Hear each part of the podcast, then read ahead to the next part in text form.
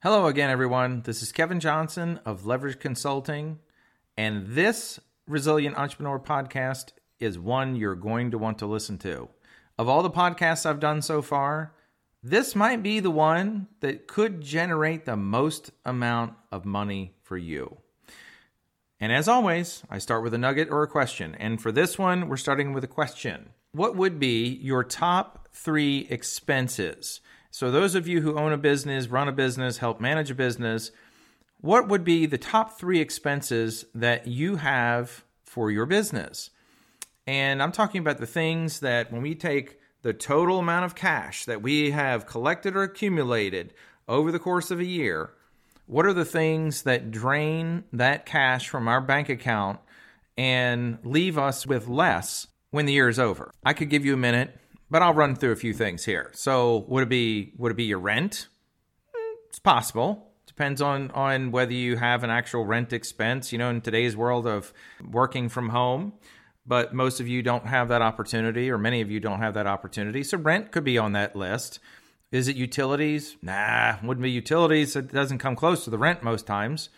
So, what about, oh, if you owned a real estate business, would it be your lead generation? Um, maybe depends on how much you're dumping into that. How about payroll? That's always a good one. Payroll is always a lot of money. I've got one, and it was interesting because it, it got me thinking about this. Um, and again, another very good client. Those of you who've you've been listening to these podcasts, usually they're sparked by something that I've done with a client.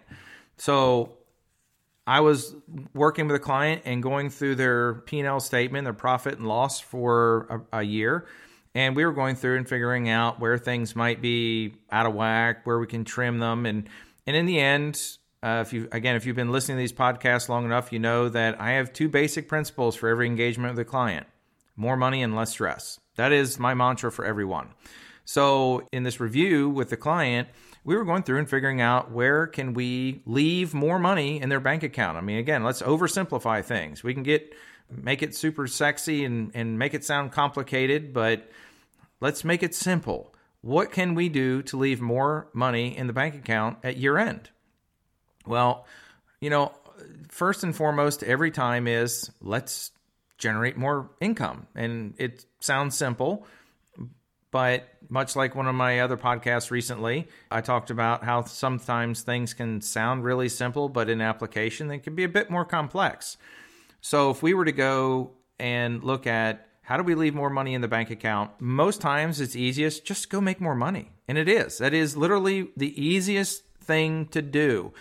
Too many people get focused on all these all these crazy things. So for example, you could go just like me when when AT&T automatically raises my rates at home for internet and and programming and all that good stuff.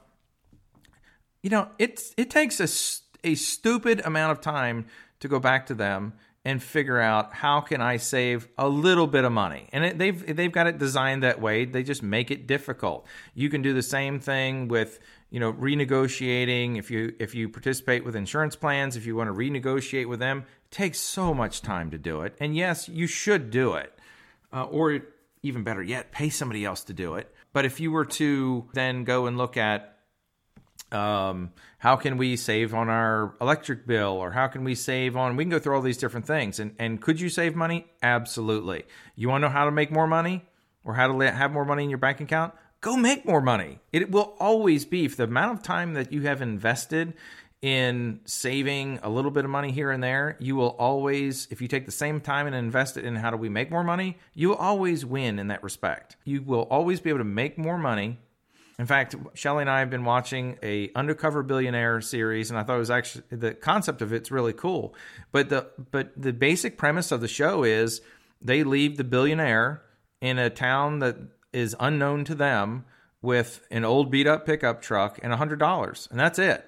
And and the whole goal is that in a month they come back and they've built a business worth one million dollars and you know it kind of demonstrates the point that it's a lot easier to make the money than most people think so all of this is leading up to the question that i started with which is what are the three biggest line item expenses that you have on your income statement. And some of you may not even have them, have this thing on your income statement. And I have a feeling if it was, you'd get really angry about it and you'd do something about it.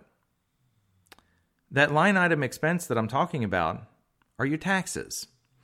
And this client that I was talking to, now mind you, I've done things with this client over the years and yes, I have a degree in accounting. I don't work in tax. I did work in, in a tax practice for a while, but it's not where I found my flair or my interest lied. And what I did appreciate was the ability to affect change and, and make changes and help my clients improve, again, more money, less stress.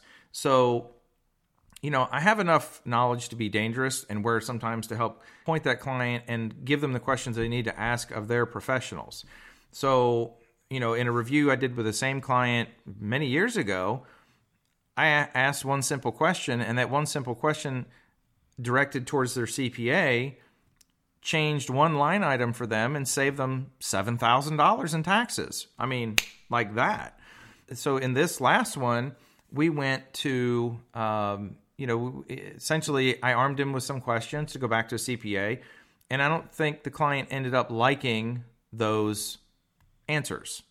And you know, it's and it's interesting because now that I think about it, I'm saying this. This actually happened to two people in recent history, um, where we're having a conversation, and you know, ultimately came around to they really weren't seeing what they needed from their accountant to help them. And this is not to slam accountants. Again, I, this is what I did, and I have an immense respect for them. I love the CPA I work with. There's a lot of great ones out there, and sometimes it doesn't have as much to do about the CPA themselves, but sometimes the relationship that the client has with the CPA, because you know you have to have a really good working relationship, and they need to provide you guidance, and you need to give them real information. So and then of course you have to follow the recommendations and run with it. And sometimes you need to needle them and figure out how much tolerance you have or how much you really want to push the envelope on things or how willing you are to make really out of the box changes.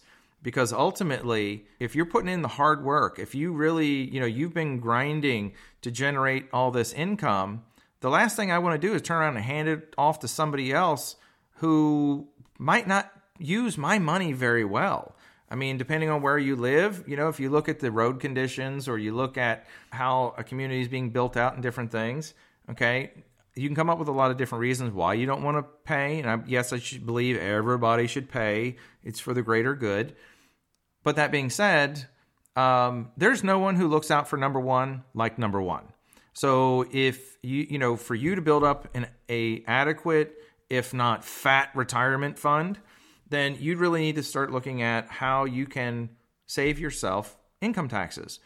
And you do that by working with your CPA. You may even be doing that with your lawyer. You may even be doing that with your financial advisor. Sometimes, of those three, two of them could be the same person. Some CPAs, like the the client that I've been talking about, that there's a firm that I've come to know that has both uh, CPAs and certified financial planners and they've been able to help this client not only save a ton in taxes but he was very comfortable living on what he was making before. So all the money that he's been saving in taxes guess where that gets to go? Into his retirement fund. And you know what that's going to end up doing? He, he will probably retire five years earlier. So if he thought he was going to retire at 65 maybe he can retire at 60 now. So like i said if you don't have that line item of income taxes on your income statement or if you don't really even think of it that way. So, for example, if you like every month, if you look at your expenses and you just take whatever you paid all of last year and divide it by 12 and just pencil it in at the bottom every month, or just know that if I make this, then 35% of it, whatever your number is, ask your accountant, what did I pay as a percentage of all my income? And then every month, just multiply whatever you collected by that number. That's what you're giving away. So, what can I do to reduce that number even by a few percentage points. I'm not talking about paying nothing. I'm talking about paying a lower percentage and nothing sketchy, nothing illegal. I'm talking about what's available to you and how you could structure your business. Some of you who are running a a Schedule C business, You might want to talk to your accountant and ask them about what would S corporation election do for me. Uh, if I, you know, sometimes structuring your expenses, sometimes figuring out uh, different ways again to use tax code to your advantage. But that's why we pay them good money to figure out how to save us money. So, that, my friends, was the Resilient Entrepreneur podcast. This one was about how to save money, one of the line item expenses that reduces your income or your collections the most. And again, if you don't have a great working relationship with your CPA, I would highly advise that you, now that tax season is over, I highly advise you find some time to go sit down with them and figure it out because many of you got your tax returns just recently or you're going to be getting them soon. And I'm sure that number got your blood boiling. Well, now's a great time to sit down and talk with your accountant and say, how do we cut this number down for next year? So, as I said, that was a Resilient Entrepreneur podcast. Thank you again for listening in.